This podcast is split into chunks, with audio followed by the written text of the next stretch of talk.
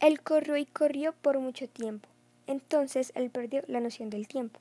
Cuando él ya estaba en una cueva donde se sentía seguro, se dio cuenta que ya era de noche. Su única opción era esperar algunos días hasta que los perros se cansaran y dejaran de seguirlo. Cuando estaba a punto de dormir, escuchó unos ruidos un poco extraños. Ajanú siguió escapando de los españoles y dejó a Atahualpa solo.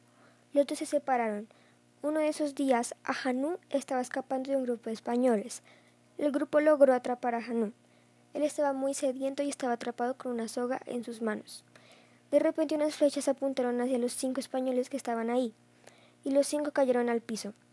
No era nada más ni nada menos que Atahualpa. Atahualpa le cortó la soga y los dos se fueron corriendo.